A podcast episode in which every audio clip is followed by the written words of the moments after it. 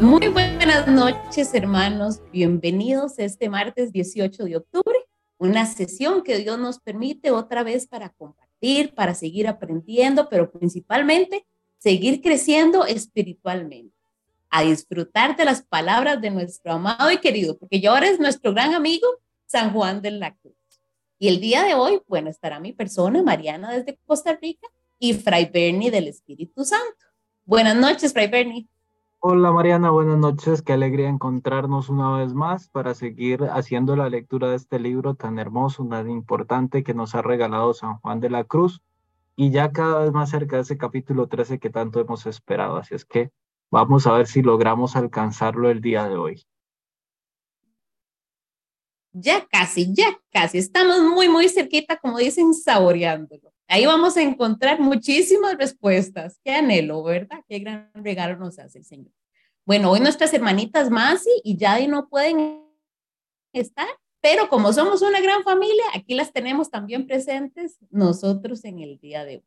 Bueno, Fray, ¿qué le parece si iniciamos entonces con una, con una oración, con las palabras del santo? Qué mejor manera, ¿verdad? Entonces nos ponemos todos en la presencia del Señor. En nombre del Padre, del Hijo y del Espíritu Santo. Amén. Para venir a lo que no sabes, has de ir por donde no sabes. Para venir a lo que no gustas, has de ir por donde no gustas. Para venir a poseer lo que no posees, has de ir por donde no posees. Para venir a lo que no eres, has de ir por donde no eres. Para venir a saberlo todo, no quieras saber algo en nada. Para venir a gustarlo todo, no quieras tener gusto en nada. Para venir a poseerlo todo, no quieras poseer algo en nada. Para venir a hacerlo todo, no quieras ser algo en nada. Cuando reparas en algo, dejas de arrojarte al todo. Para venir del todo al todo, has de dejarte del todo en todo. Y cuando lo vengas del todo a tener, has de tenerlo sin nada querer. Porque si quieres tener algo en todo, no tienes puro en Dios tu tesoro. En esta desnudez hay el Espíritu su descanso, porque no comunicando nada, nada le fatiga hacia arriba y nada le oprime hacia abajo, porque está el centro de su humildad. Que cuando algo codicia, en eso mismo se fatiga. Ponemos, Señor, en tus manos este encuentro de hoy. Ponemos nuestra mente, nuestro corazón para recibir tu palabra y tu mensaje, Señor. Que se transforme en alegría y que sigamos llevando al mundo tu maravilloso mensaje de amor. En el nombre del Padre, del Hijo y del Espíritu Santo. Muy bien, Fray Penny. Entonces, ¿qué le parece si tal vez nos hace un pequeño recordatorio de lo que hemos visto hasta hoy? La semana pasada estuvimos estudiando el capítulo 11 y si Dios lo permite, hoy estaremos viendo entonces el capítulo 12. Muy bien. En el capítulo 11 que estudiábamos la semana pasada, Recordemos que San Juan de la Cruz nos había planteado una pregunta, una cuestión que él decía que podía surgir en nuestros corazones después de haber escuchado toda esta explicación que él nos daba de por qué los apetitos nos dañan, ¿se acuerdan? Los apetitos que nos oscurecen, nos ensucian, nos enflaquecen, nos ciegan y todos esos daños. Y San Juan de la Cruz en el capítulo 11 nos decía, ustedes probablemente se preguntarán entonces, si es necesario para llegar a la divina unión, carecer, o sea, dejar todos estos apetitos. Él nos explicaba que hay una diferencia entre lo que son los actos por movidos por un apetito y aquello que ya se convierte en un hábito, que eso sí daña verdaderamente al alma y nos daba algunos tips, algunos consejos y unas respuestas con respecto a esto. El día de hoy, San Juan de la Cruz en el capítulo 12 nos va a hablar de qué apetitos causan qué daños, porque él va a decir que algunos apetitos causan unos daños y otros apetitos causan otros daños. Entonces eso es lo que vamos a ir profundizando, vamos a ir descubriendo en el capítulo 12 el día de Muy bien, muchísimas gracias, Fray. Entonces, ¿qué les parece si todos tomamos el libro y de una vez empezamos? Capítulo 12, en que se trata cómo se responde a otra pregunta, declarando cuáles sean los apetitos que bastan para causar en el alma los daños dichos. Numeral 1. Mucho pudiéramos alargarnos en esta materia de la noche del sentido, diciendo de lo mucho que hay que decir, de los daños que causan los apetitos, no solo en las maneras dichas, sino en otras muchas. Pero para lo que hace nuestro propósito, lo dicho basta, porque parece, queda dado a entender cómo se llama noche la mortificación de ellos y cuánto convenga entrar en esta noche para ir a Dios. Solo lo que se ofrece antes que tratemos del modo de entrar en ella para concluir con esta parte. Es una duda que podría ocurrir al lector sobre lo dicho. Ok, San Juan de la Cruz dice, de los apetitos podríamos hablar muchísimo, pero basta con lo que ya he dicho y es importante lo que ustedes ya tienen claro, dice San Juan de la Cruz, que cuando decimos noche en su vida del Monte Carmelo, nos referimos a la mortificación de los apetitos. Y San Juan de la Cruz nos recuerda esto, la noche es la mortificación de los apetitos en su vida del Monte Carmelo, es la noche activa. Y esta noche es necesaria para llegar a Dios. Pero antes de pasar, dice San Juan de la Cruz, a decirles cómo entrar en esta noche, o sea, antes de decirles cómo pueden ustedes purificar sus apetitos, vamos a responder una pregunta más, dice San Juan de la Cruz. Vamos a ver otro detalle antes de que yo les explique a ustedes cómo pueden purificar sus apetitos. Y pasamos al numeral 2. Y es lo primero, si basta cualquier apetito para obrar y causar en el alma los dos males ya dichos, es a saber, privativo, que es privar al alma de la gracia de Dios, y el positivo, que es causar en ella los cinco daños principales que habíamos dicho. Lo segundo, si basta cualquier apetito, por mínimo que sea y de cualquier especie que sea, a causar todos estos cinco daños juntos, o solamente unos causan unos y otros, como unos causan tormento, otros cansancio, otros tiniebla, etc. Y esa es la pregunta que San Juan de la Cruz nos va a responder a lo largo de este capítulo. ¿Basta uno solo de estos apetitos para causar en el alma estos males que ya habíamos dicho que era uno privativo y otros positivos. Y si basta solo uno, no basta solo uno, ¿cuáles son los que causan qué daños y cómo los causan? Entonces, vamos a ir leyendo muy rápidamente. Quisiéramos ver este capítulo 12 de manera más, más fluida, más ágil, para ver si logramos entrar en el capítulo 13, que ustedes están ansiosos por llegar ahí que yo ya no los quiero hacer sufrir más. Vamos a ver si logramos terminar el capítulo 12. Numeral 3.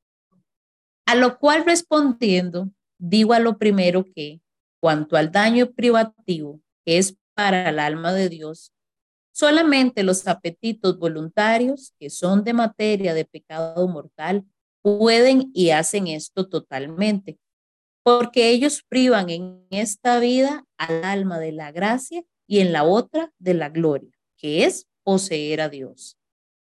A lo segundo digo que, así estos que son de materia de pecado mortal, como los voluntarios de, de materia de pecado venial, y los que son de materia de imperfección, cada uno de ellos basta para causar en el alma todos estos daños positivos juntos los cuales, aunque en cierta manera son privativos, llamámoslos aquí positivos, porque responden a la conversión de la criatura, así como el privativo responde a la aversión de Dios. Pero hay esta diferencia, que los apetitos de pecado mortal causan total ceguera, tormento e inmundicia y flaqueza, etc. Y los otros de materia venial o imperfección no causan estos males en total y consumado grado, pues no privan de la gracia, de donde depende la posesión de ellos, porque la muerte de ella es vida de ellos, pero causanlos en el alma remisamente, según la remisión de la gracia que los tales apetitos causan en el alma. De manera que aquel apetito que más entibiare la gracia, más abundante tormento, ceguera y suciedad causará. Miren qué interesante porque San Juan de la Cruz habla de un cierto nivel, una cierta jerarquía, digamos, de daños que se causan en el alma. Y para hablar un poco, dice él, los privativos, que son privarnos de la gracia, esos solamente los causan de manera plena los que son apetitos de pecado mortal. Ustedes lo saben, ¿no? Un pecado mortal es ese pecado que yo realizo con consentimiento, con libertad y es de materia grave contra los diez mandamientos de la ley del Señor. Esos pecados nos privan de la gracia de Dios, que es el daño privativo. Con respecto a los daños positivos, que son ensuciarnos, enflaquecernos, enseguecernos y todos los que ya vimos, dice San Juan de la Cruz, que se causan de acuerdo al nivel de imperfección. Entonces, si son de pecado mortal, nos enseguecen totalmente, nos ensucian totalmente. Si son de pecado venial, nos enseguecen, nos ensucian, nos cansan, pero no de un grado, no a un grado total como lo hacen los que son de pecado mortal. ¿Por qué? Porque dice San Juan de la Cruz, aquel apetito que más entibiare la gracia, más abundante tormento, ceguera y suciedad causará aquel que más nos entibia la gracia, aquel que más entibia, al final, ¿qué es la gracia? La gracia es la presencia de Dios en mi vida, esa presencia de Dios que actúa, esa acción de Dios en mi corazón. Aquello que más entibia esa acción de Dios en mi gracia, eso que más oculte esa presencia de Dios en mi vida, eso que más me haga romper la amistad con Dios, es lo que más me va a dañar lo que más me va a ensuciar, lo que más me va a dejar ciego, lo que más me va a atormentar. Entonces nosotros tenemos que ir también poniendo esa, teniendo clara esa, ese efecto principal que es romper con la gracia, entibiar nuestra gracia, entibiar nuestra relación con Dios, nuestro diálogo constante con Él, su presencia en nuestra vida. Hay apetitos que lo van dañando de una manera más directa, es lo que San Juan de la Cruz nos va diciendo. Numeral 4. Pero es de notar que, aunque cada apetito causa estos males, que aquí llamamos positivos, unos hay que principal y derechamente causan unos, y otros y los demás por el consiguiente. Porque, aunque es verdad que un apetito sensual causa todos estos males, pero principal y propiamente ensucia al alma y cuerpo. Y aunque un apetito de avaricia también los causa a todos, principal y derechamente causa aflicción. Y aunque un apetito de vanagloria, no más ni menos, los causa a todos, principal y derechamente causa tinieblas y ceguera. Y aunque un apetito de gula los causa a todos, principalmente causa tibieza en la virtud, y así de los demás. Entonces San Juan de la Cruz nos va a hacer ver que hay algunos vicios que nosotros tenemos, o algunos pecados, o algunas imperfecciones que causan unos efectos particulares en nosotros. Y si nosotros sutilmente vemos nuestra vida, nos damos cuenta que efectivamente así es. Dice San Juan de la Cruz, los apetitos sensuales dan rienda suelta a nuestro cuerpo, a nuestra sensualidad. Dice que ensucia el alma y el cuerpo, nos ensucian. Ustedes saben normalmente a qué pecados nos lleva el dar rienda suelta a nuestra sensualidad. Entonces dice San Juan de la Cruz, eso ensucia nuestro cuerpo y nuestra alma. La avaricia causa aflicción, nos atormenta. No hay nadie que viva con menos paz que la persona que tiene su corazón en los bienes materiales. ¿sí? Nunca va a tener paz porque quiere más, porque se preocupa si le roban, se preocupa si de repente se le dañó el carro, si de repente quiere más. Es, es una persona que siempre va a estar inquieta, una persona que siempre va a estar afligida por los bienes que tiene, por los bienes que no tiene y quiere tener, ¿verdad? Igual, una persona que vive de la vanagloria, que se deja llevar por, la, por su ego, por, su, por las adulaciones, por el que dicen los demás de él, por el tener prestigio, es una persona que en el fondo es ciega, una persona que vive en tinieblas porque todo lo vive de acuerdo a sí mismo. Viven, en Costa Rica decimos, ¿no? Vive engañado, vive engañado, vive ciego, porque cree que él es el centro del mundo, cree que ella es la más importante, que todo lo que dicen está referido a él, etcétera, ¿no? Y la gula nos genera tibieza porque la gula nos va debilitando la voluntad, nos hace tibios, nos hace darle gusto, un gusto al paladar, que en cierta forma hace que nos acostumbremos a darnos gusto a nosotros mismos en todo. Entonces, el que no puede refrenar su boca a la hora de comer, en cierta forma se va haciendo una persona frágil en su voluntad este, siempre mi director espiritual me decía eso cuando yo le decía, ay padre, es que mi, mi voluntad yo siento que es tan débil. Me decía, ¿y cómo vas con tu dieta? ¿Verdad? Es el primer lugar, es el y el más fácil de darnos cuenta si nosotros somos tibios o si somos firmes en nuestras determinaciones, ¿no? La dieta. Ahí es, esa es la primera que siempre rompemos. Entonces, es una forma también de evaluar qué tan tibios somos, qué tanta fuerza voluntad tenemos o qué tanto nos dejamos llevar por los placeres así de buenas a primeras. Entonces, San Juan de la Cruz muy sutilmente nos hace ver esto. Vamos a leer ahora el, el numeral 5. Y la causa porque cualquier acto de, de apetito voluntario produce en el alma todos estos efectos juntos es por la contrariedad que derechamente tienen contra todos los actos de virtud que producen en el alma los efectos contrarios. Porque así como un acto de virtud produce en el alma y cría juntamente suavidad, paz, consuelo, luz, limpieza y fortaleza, así un apetito desordenado causa tormento, fatiga, cansancio, ceguera y flaqueza. Todas las virtudes crecen en el ejercicio de una y todos los vicios crecen en el de uno y los deja de ellos en el alma.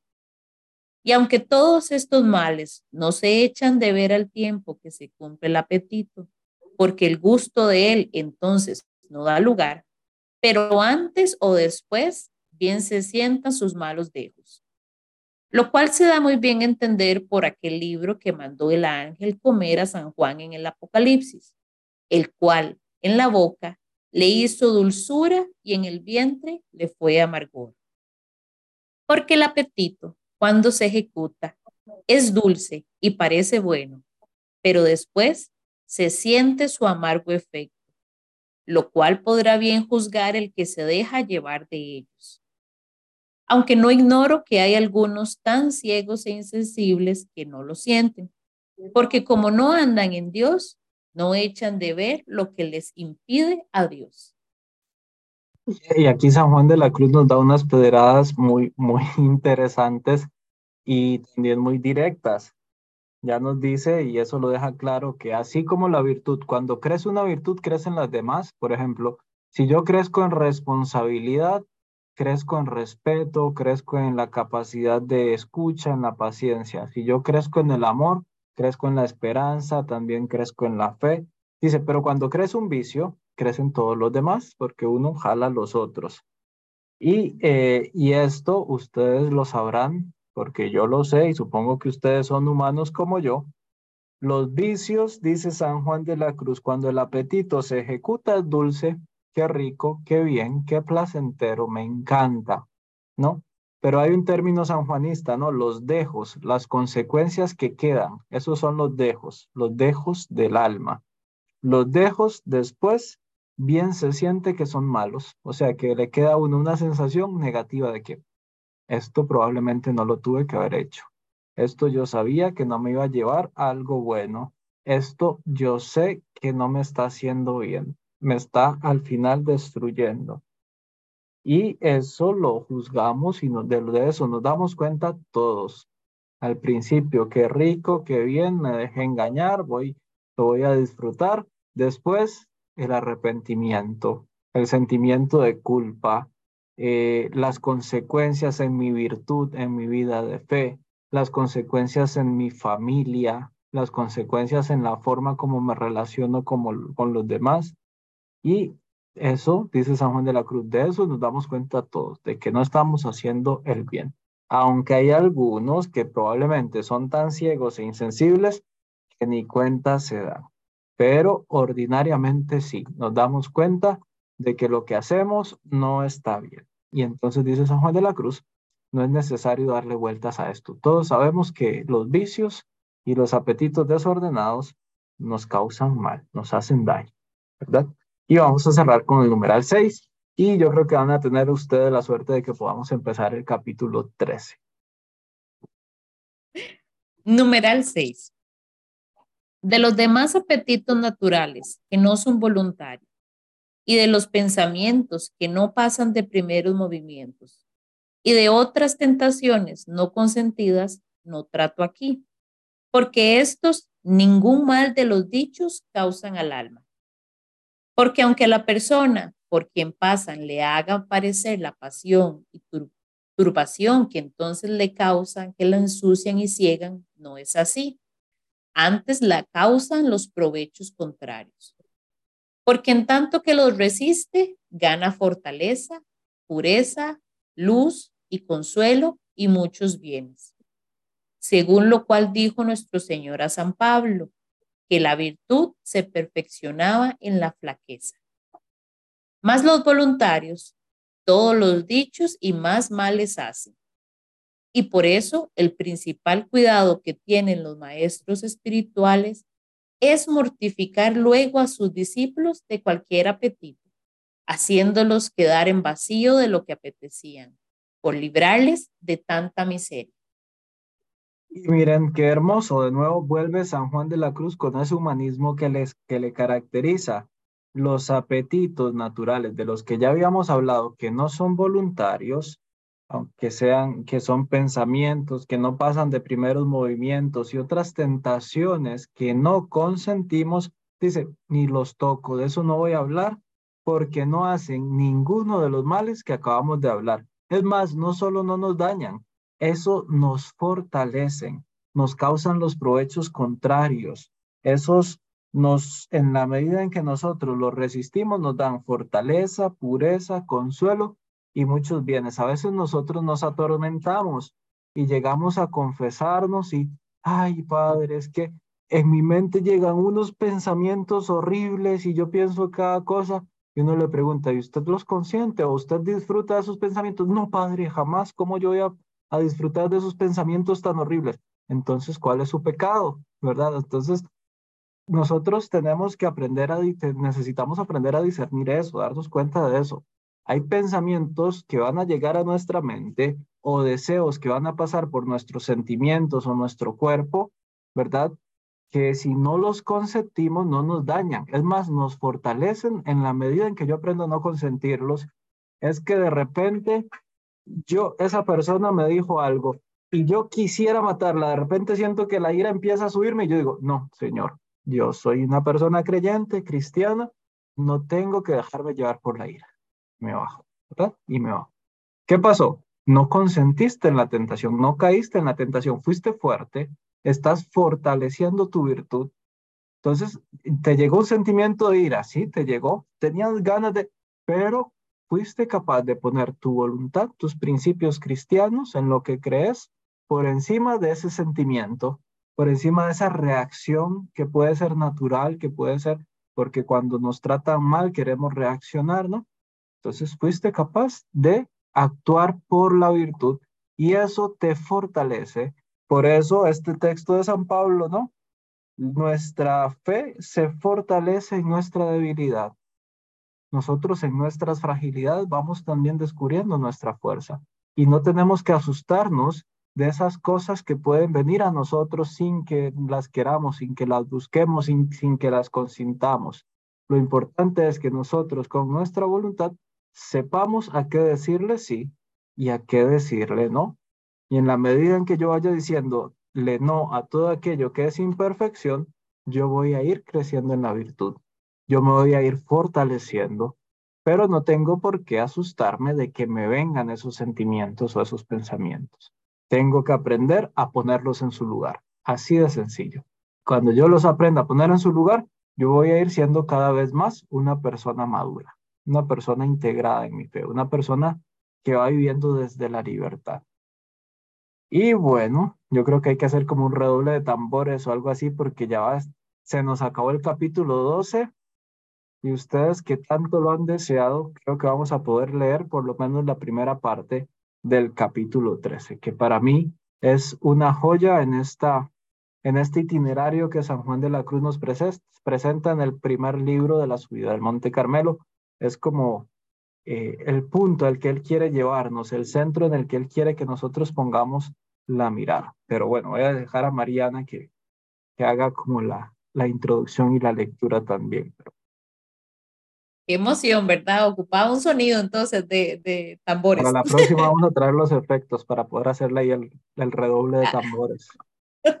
Así es. Capítulo 13, en que se trata de la manera y modo que se ha de tener para entrar en esta noche del sentido. Y perdón que te interrumpa, miren el epígrafe, es lo que ustedes han venido preguntando, pero ¿cómo le hago? Pero ¿cómo le hago yo para dejar los apetitos? ¿Cómo le hago yo para luchar contra todas estas tentaciones? ¿Cómo le hago yo? Dice San Juan de la Cruz en el capítulo 13. Les voy a explicar la manera y el modo que ustedes tienen que tener para entrar en esta noche, que ya dijimos que cuando dice noche es negar los apetitos en su vida del Monte Carmelo, es negar estas realidades que me apartan de Dios, ya sean de imperfección, de pecado venial o de pecado mortal incluso. Entremos entonces. Numeral 1. Resta ahora dar algunos avisos para saber y poder entrar en esta noche del sentido, para lo cual es de saber que el alma ordinariamente entra en esta noche sensitiva en dos maneras. La una es activa, la otra pasiva. Activa es lo que el alma puede hacer y hace de su parte para entrar en ella, de lo cual ahora trataremos en los avisos siguientes. Pasiva es en que el alma no hace nada, sino Dios la obra en ella y ella sea como paciente, de la cual trataremos en el cuarto libro, cuando habemos de tratar de los principiantes. Y porque allí habemos, con el favor divino, de dar muchos avisos a los principiantes, según las muchas imperfecciones que suelen tener en este camino. No me alargaré aquí en dar muchos.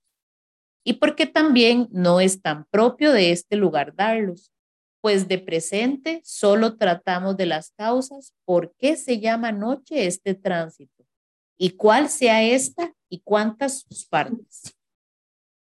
Pero porque parece que daba muy corto y no de tanto provecho no dar luego algún remedio o aviso para ejercitar esta noche de apetitos, he querido poner aquí el modo breve que se sigue.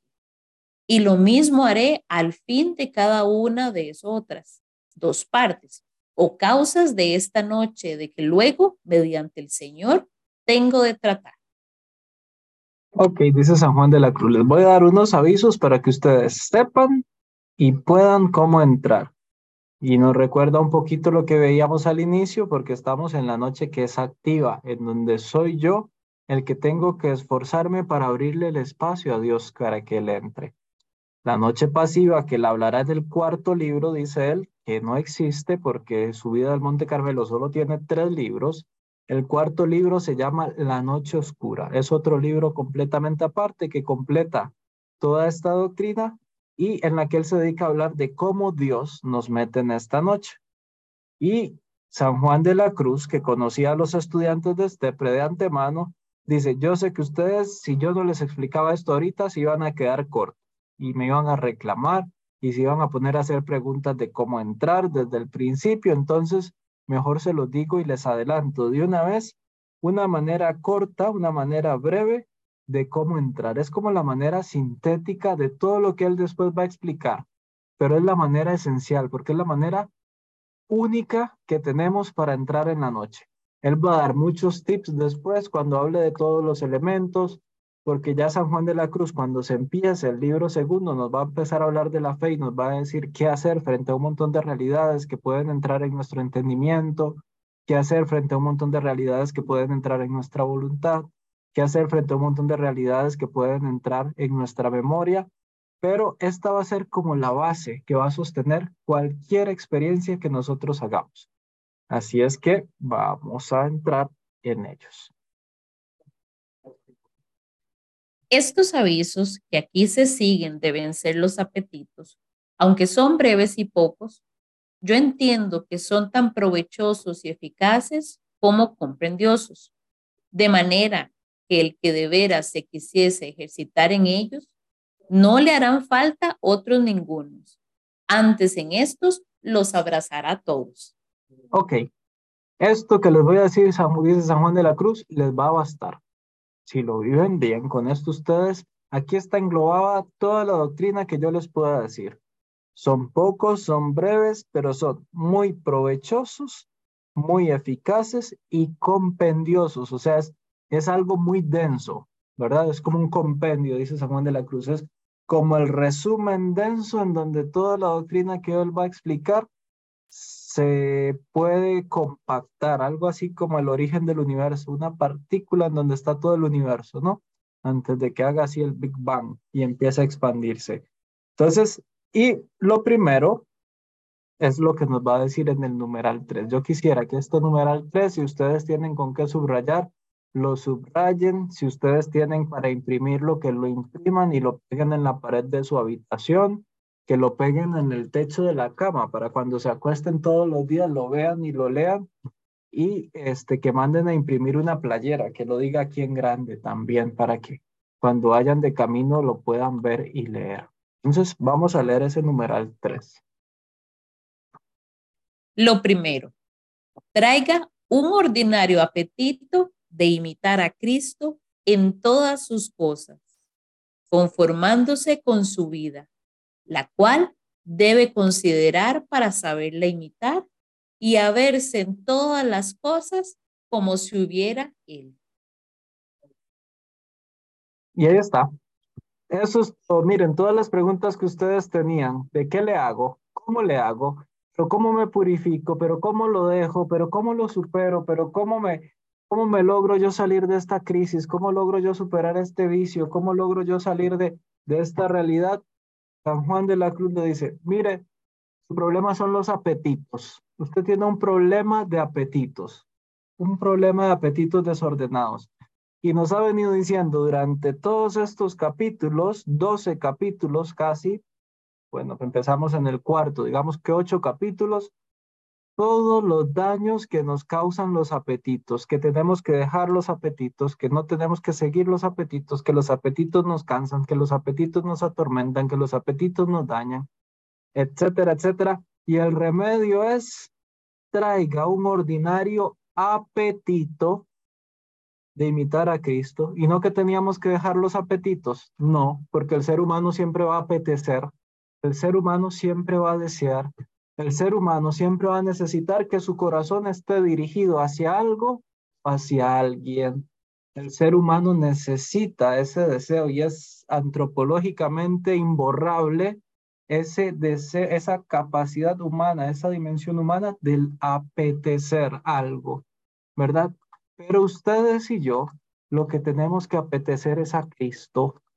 Necesitamos desear a Cristo necesitamos tener este apetito ordinario, traer este apetito ordinario de imitarlo, de ser como Él, de que nuestra vida se conforme con la vida de Cristo, dice San Juan de la Cruz, conformándose con su vida, que la forma de mi vida tenga la forma de Cristo, que me amolde yo a Cristo.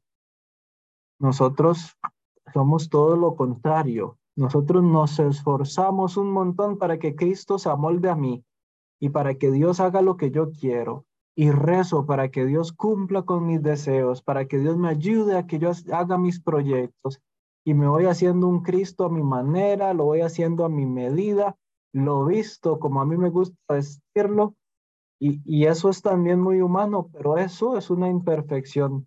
Ustedes ven las imágenes, ¿no? Eh, es como este, este reflejo de lo cómo el ser humano le encanta hacer a Dios a su medida. Las imágenes europeas clásicas, todas blanquitas, de ojos celestes, el Señor todo, todo corronguito, con los labios, con los cachetes rojitos, ¿no? Este, después nos venimos a América y entonces ya aparece la negrita, que la, la Virgen ya morenita, nos encanta hacer, imaginarnos el cielo a nuestra medida. Dice San Juan de la Cruz, son ustedes los que se tienen que conformar con Él. Ustedes son los que tienen que agarrar la forma de Cristo y hacer que su vida sea igual a la vida de Jesús.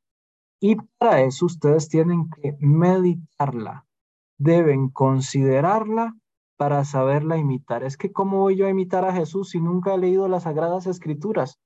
¿Cómo voy yo a ser parecido a Jesús si nunca me he puesto a examinar cómo es que vivió Él?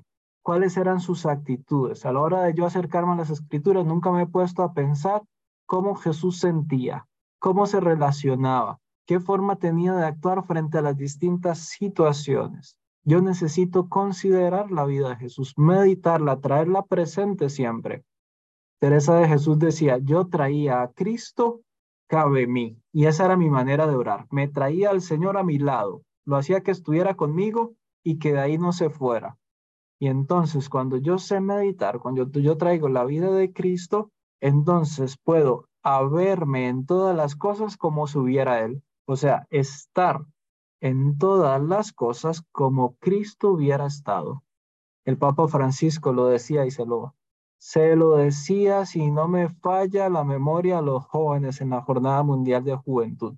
Cuando ustedes tengan que discernir algo y actuar frente a cualquier realidad, lo primero que tienen que preguntarse es, ¿qué haría Jesús si estuviera en mi lugar? ¿Qué haría Jesús frente a esta situación? ¿Qué decisión tomaría Jesús si él tuviera que, que tomar esta decisión que yo voy a tomar? ¿Cómo se comportaría Jesús frente a esta persona con la que yo me estoy comportando de esta manera? ¿Qué actitud tomaría Jesús frente a esta infidelidad de mi pareja? ¿Qué actitud tomaría Jesús frente a esta situación de injusticia que se está dando en el trabajo y yo no sé qué hacer?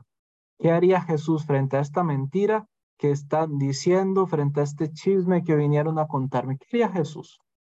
Pero para yo poder conformar mi vida con la de Jesús, para hacer que mi vida tenga la forma de la vida de Jesús, tengo que meditarla, tengo que considerarla, tengo que traerlo presente normalmente. Y tengo que tener ese apetito constante de acercarme a Él, ese apetito de imitar su vida, ese apetito de querer ser como Él, pero tengo que alimentar ese apetito. Es el único apetito que me está permitido alimentar constantemente. El apetito de ser como Jesús. Frente a ese montón de apetitos que a veces quieren atraparme, que ese montón de apetitos que quieren adueñarse de mi vida y de mi libertad, hay un apetito que tiene que ser más grande. Y cuando ese apetito sea más grande, los demás apetitos se van a ir disolviendo en la grandeza de Dios.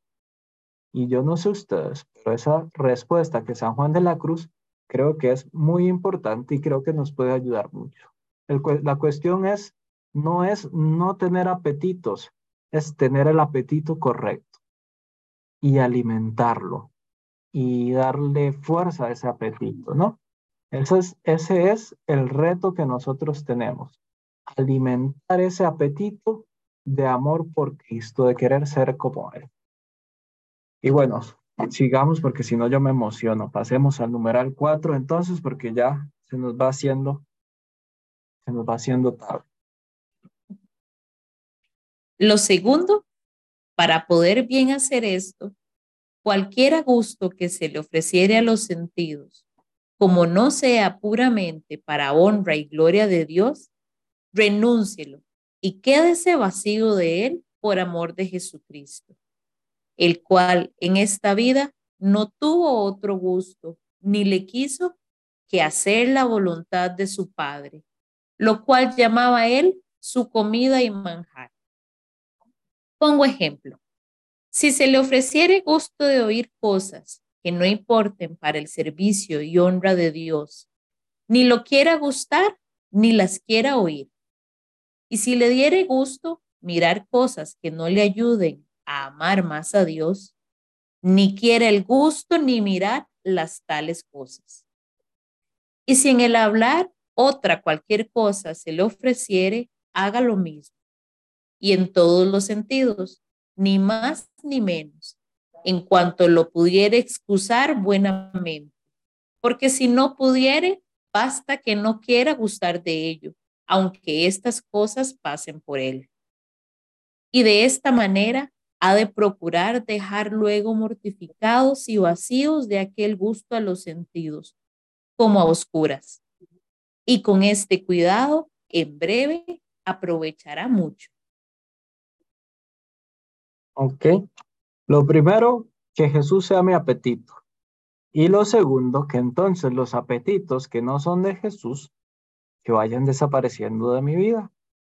Y en esto San Juan de la Cruz es muy radical porque él ama profundamente a Dios y tiene una experiencia de encuentro con Jesús que es increíble, la forma como él se enamora de Dios.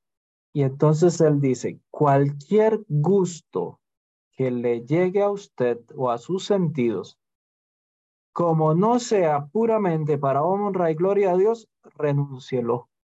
No le ponga atención a ese gusto. Si ese gusto no es para pura honra y gloria de Dios. Y entonces ahí viene el reto y la pregunta, ¿verdad? Ay, pero Fray, es que yo es que tengo un gusto por la ropa y yo cada vez que paso por un centro comercial me doy un gustito y me compro un vestido, me compro... Eso es para honra y gloria de Dios, ¿verdad? Alguien por acá en este pre, ah, por allá en Costa Rica, ahorita estoy en El Salvador, les decía, ¿no? Eh, ay, Fray, pero es que hay unos cruceros, pero es que son mis vacaciones y yo el crucero que me doy. Bueno, ahí, pregúntate de verdad lo que haces. ¿Lo haces para darle gloria a Dios? Para honra y gloria de Dios. ¿Qué gustos tenemos en nuestra vida que nos damos que no son para honra y gloria de Dios? Yo creo que hay varios. Yo creo que hay varios que nos damos que no son para honra y gloria de Dios, simplemente para nuestro placer, para nuestro bienestar, para que, porque qué rico, porque qué bien, porque me gusta, porque... Eh, pero eso no significa que no haya gustos que sean buenos y placenteros. Y también yo tengo que ir aprendiendo a darle vuelta al asunto, ¿no? Eh, mis vacaciones, ¿no? No es que yo lo necesito, no es que yo me lo merezco, no es que yo he trabajado tanto que qué rico, ahora solo tengo que descansar y eso es lo que quiero. Pero yo podría darle vuelta al asunto y decir, mis vacaciones también son una forma de darle gloria a Dios y honrar a Dios por el trabajo que me ha dado y para descansar y poder estar con mi familia y yo amar más y cuidar más y sacar un tiempo para escuchar a esa familia y darle honra y gloria a Dios por esa familia que Él me ha dado, por ese trabajo que he tenido y por este tiempo que tengo para descansar más y mejor e incluso para orar más y mejor con mi familia. Hasta el crucero podría ser una forma de darle honra y gloria a Dios, ¿no? Pero el punto es, yo en las realidades que voy viviendo, ¿soy capaz de darle honra y gloria a Dios? Hay realidades que no, definitivamente, y que tenemos que renunciarlas porque no le podemos hacer esta interpretación y no podemos hacer este cambio de perspectiva.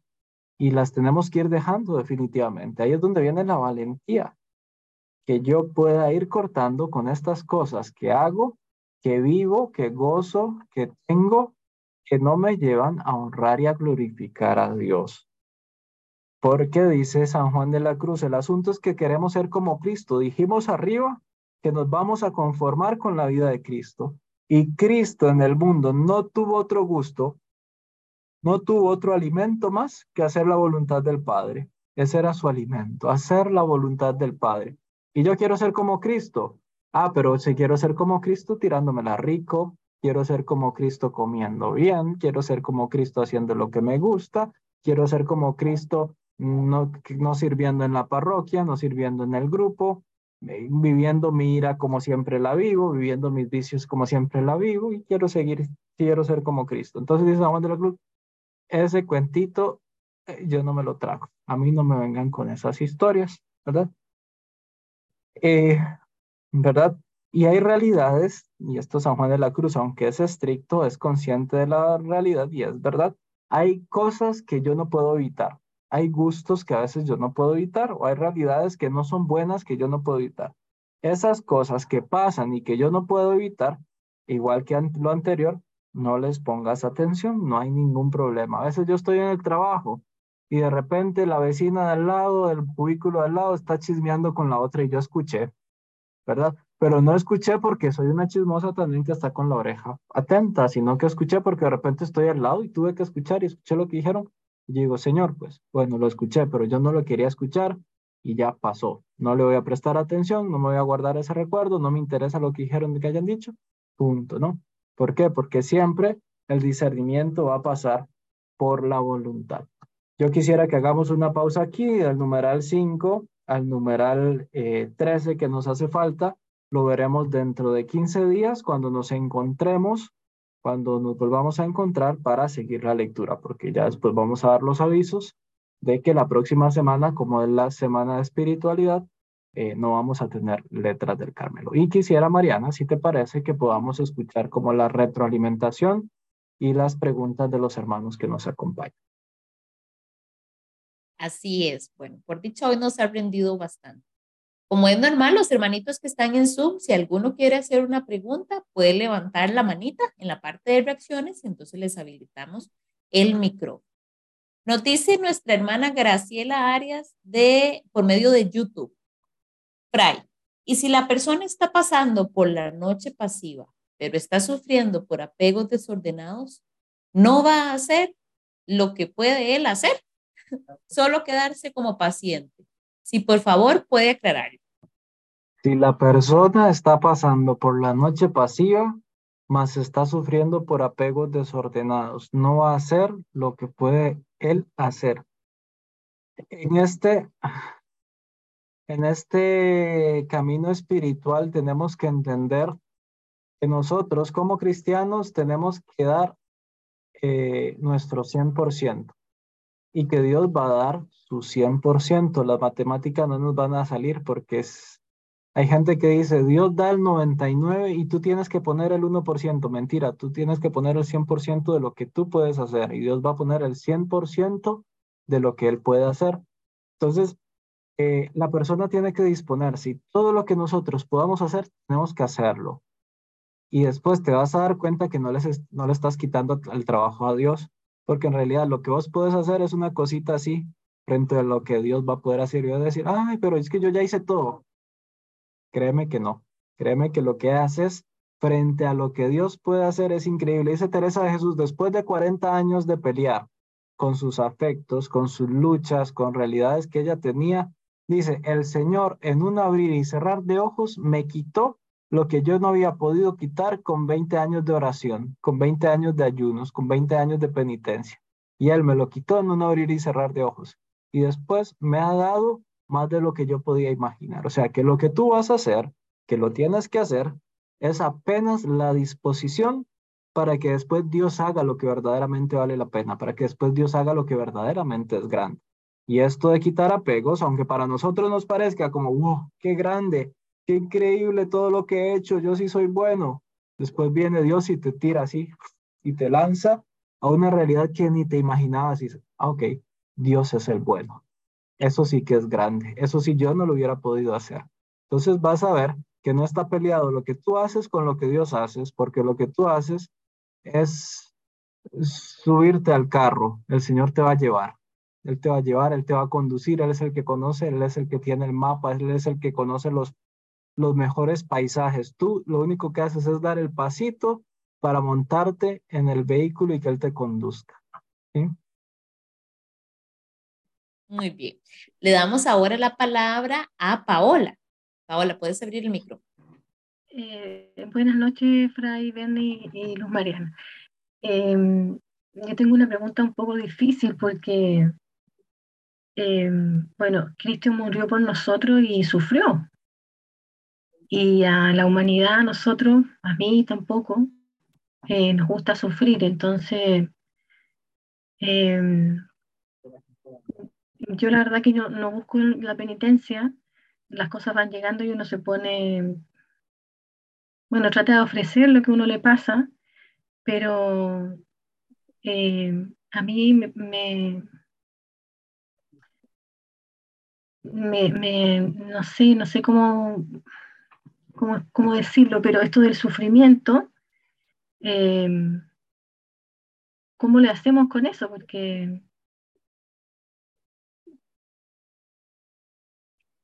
no sé, recuerdo la vida de los santos que sufrieron y, pedían sufrir. Y, la verdad que a mí me cuesta mucho esa parte, de sufrir incluso las cosas que pues, cotidianas o, de la vida. Y eso a mí me, hace muchas preguntas porque si uno quiere conformarse a Jesucristo, eh, él sufrió.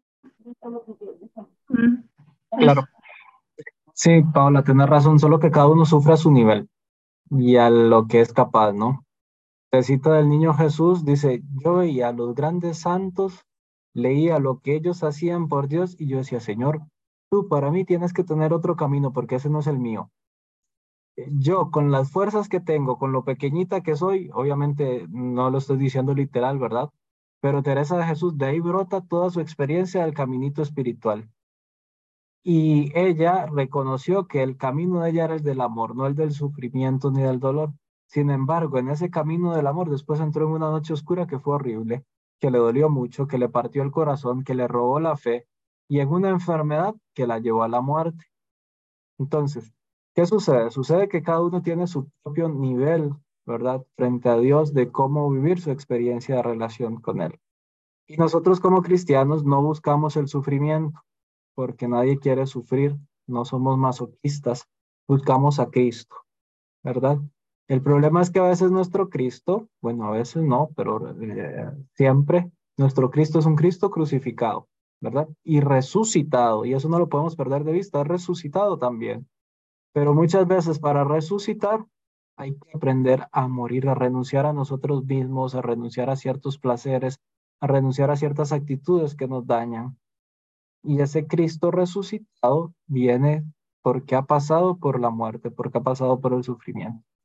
Y como te decía, no es que la buscamos, es que la misma vida y el mismo Señor nos va guiando por un camino donde nosotros tenemos que ir muriendo, nosotros para que Él viva, ir nosotros haciéndonos pequeños para que Él se haga grande, ¿verdad? Pero ese proceso es un proceso en donde si yo lo voy haciendo mirando a Cristo, no es un proceso que me deshumaniza, ni es un proceso que me martiriza en el sentido negativo de la palabra. Este, poned los ojos en el crucificado y haráseos todo poco, dice Teresa de Jesús. Cuando pones los ojos en Jesús, todo, todo el sufrimiento se te va haciendo pequeño. Eh, incluso la misma Teresa de Jesús, en el camino que ella presenta, en el itinerario de la, del castillo interior, ella va presentando los efectos de las gracias místicas y ella va diciendo, entre los efectos que se presentan, dice, y la persona queda más fortalecida para sufrir, ¿verdad? O sea, que la persona en el itinerario no siempre tiene la misma capacidad para sufrir. ¿Por qué? Porque los que empezamos, todos nos hace sufrir. De repente alguien me hizo una mirada fea y yo ya me quedé herido. Dijeron algo de mí, dice ella, y y de repente empezaron a hablar mal de mí y yo ya estoy sufriendo porque hay gente que está hablando mal de mí, ¿verdad? Y cosas que me hieren muy fácilmente. Pero conforme vas creciendo y te vas conformando con Cristo, ya después te vas dando cuenta que cosas que antes te dañaban, te herían y te hacían pasar muy mal rato, después ya no te importan, ya después se van haciendo pequeñas. Y eso te lo va dando la misma experiencia de la fe y la misma experiencia de la vida. ¿Por qué? Porque el camino de fe te va fortaleciendo y te va madurando también en ese sentido. Y ya cuando estés preparada, el Señor te va a dar lo que puedas soportar según tu capacidad.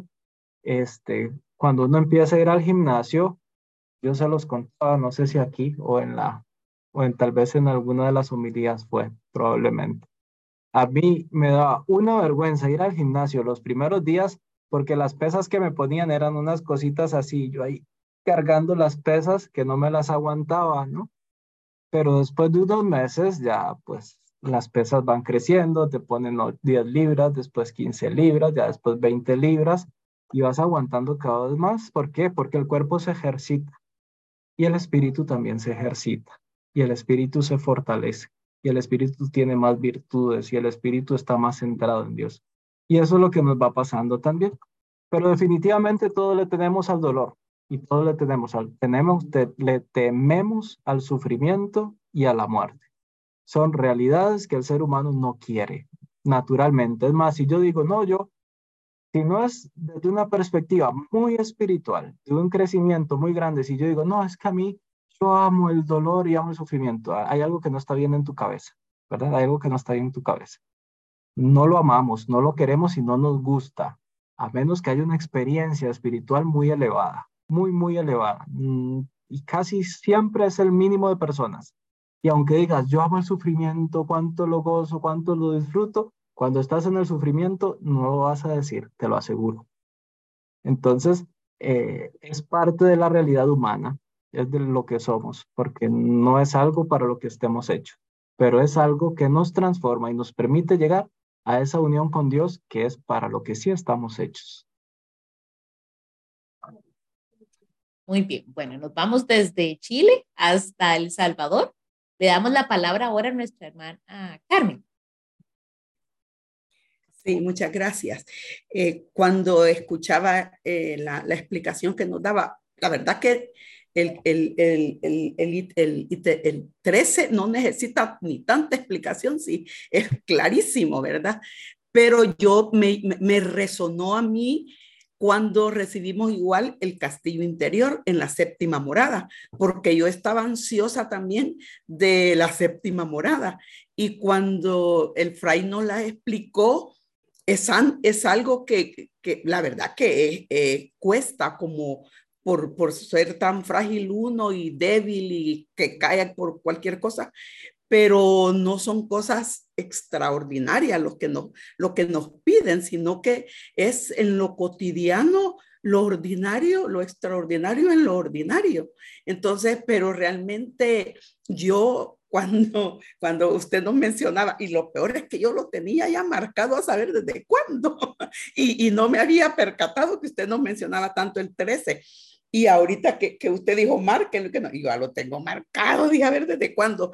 Y, y, y, empiezo a leer y digo, Jesús, solo me acordé de la, de la, de la morada 7 del castillo interior, porque lo mismo me pasó. Iba yo con esa inquietud y esa, ese deseo de, de, de saber de qué se trataba. Y digo, ay Señor, sí, la verdad que no, no, yo siento que no es tan pesada la carga que pone, pues, porque quizás dependiendo de lo que usted acaba de explicarle a, a Paola, según, según nuestra capacidad, así nos va nos va dando, ¿verdad? Así es que yo, yo creo que yo creo que ando más o menos ubicada o no. Sí, sí, Carmencita, y es que al final es un itinerario cristiano. San Juan de la Cruz quiere llevarnos, como lo veíamos también en Llama de Amor Viva, a la plenitud de nuestro bautismo, que es configurarnos con Cristo, consagrarnos a Cristo, ser de Cristo. Entonces, de fondo no hay, un, no hay ningún secreto, ni ninguna clave extraña, ni ninguna teoría súper especial para personas privilegiadas. Es ser de Cristo, es vivir como Él.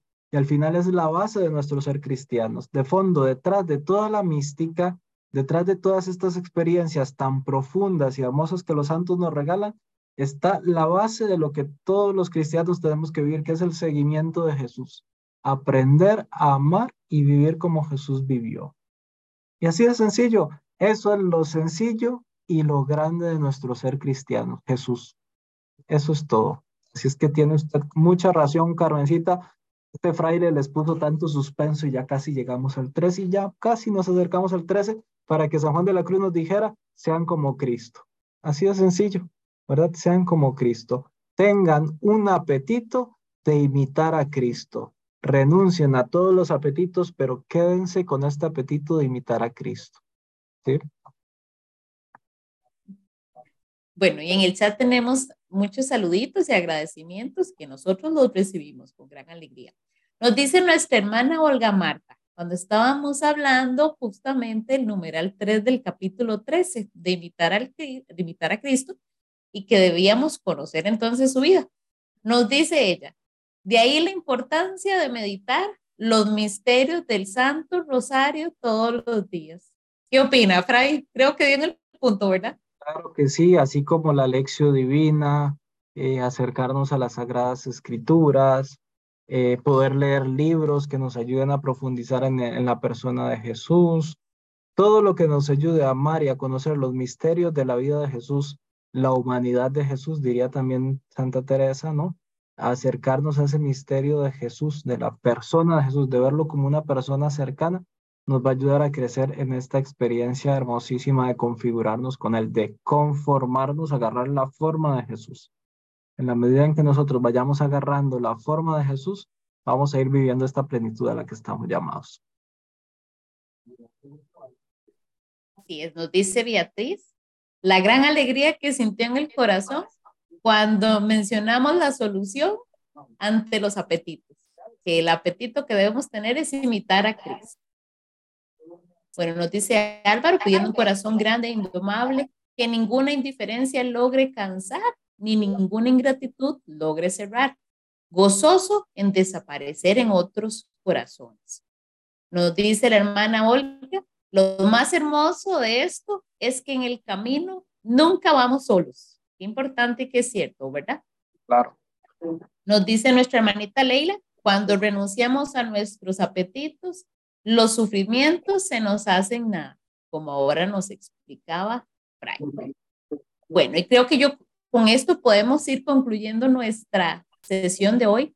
Fray, no sé si tiene algún anuncio para que nos lo Como, como les decía, sí, tienes razón, como les decía, la próxima semana del 24 al 29 tendremos la semana de espiritualidad sobre la sinodalidad, un tema hermosísimo también porque es un tema que nos ayuda a entender la dinámica de la iglesia y como lo ha repetido tantas veces el Papa Francisco, es un es la identidad de la iglesia, la iglesia que es sinodal. Entonces, si alguien no se ha inscrito, todavía puede hacerlo la próxima semana, de lunes a viernes, 7 de la noche, hora Centroamérica, eh, la espiritualidad de la sinodalidad.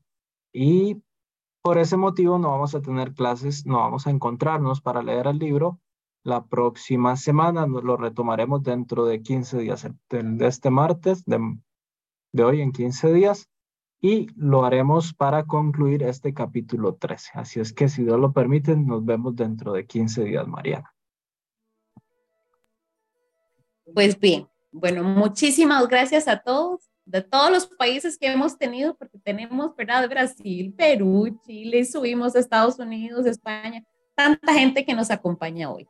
Agradecerles también a los, a que nos, a los que nos, ay, ya me trabé, a quienes nos acompañan en las demás plataformas en el Spotify.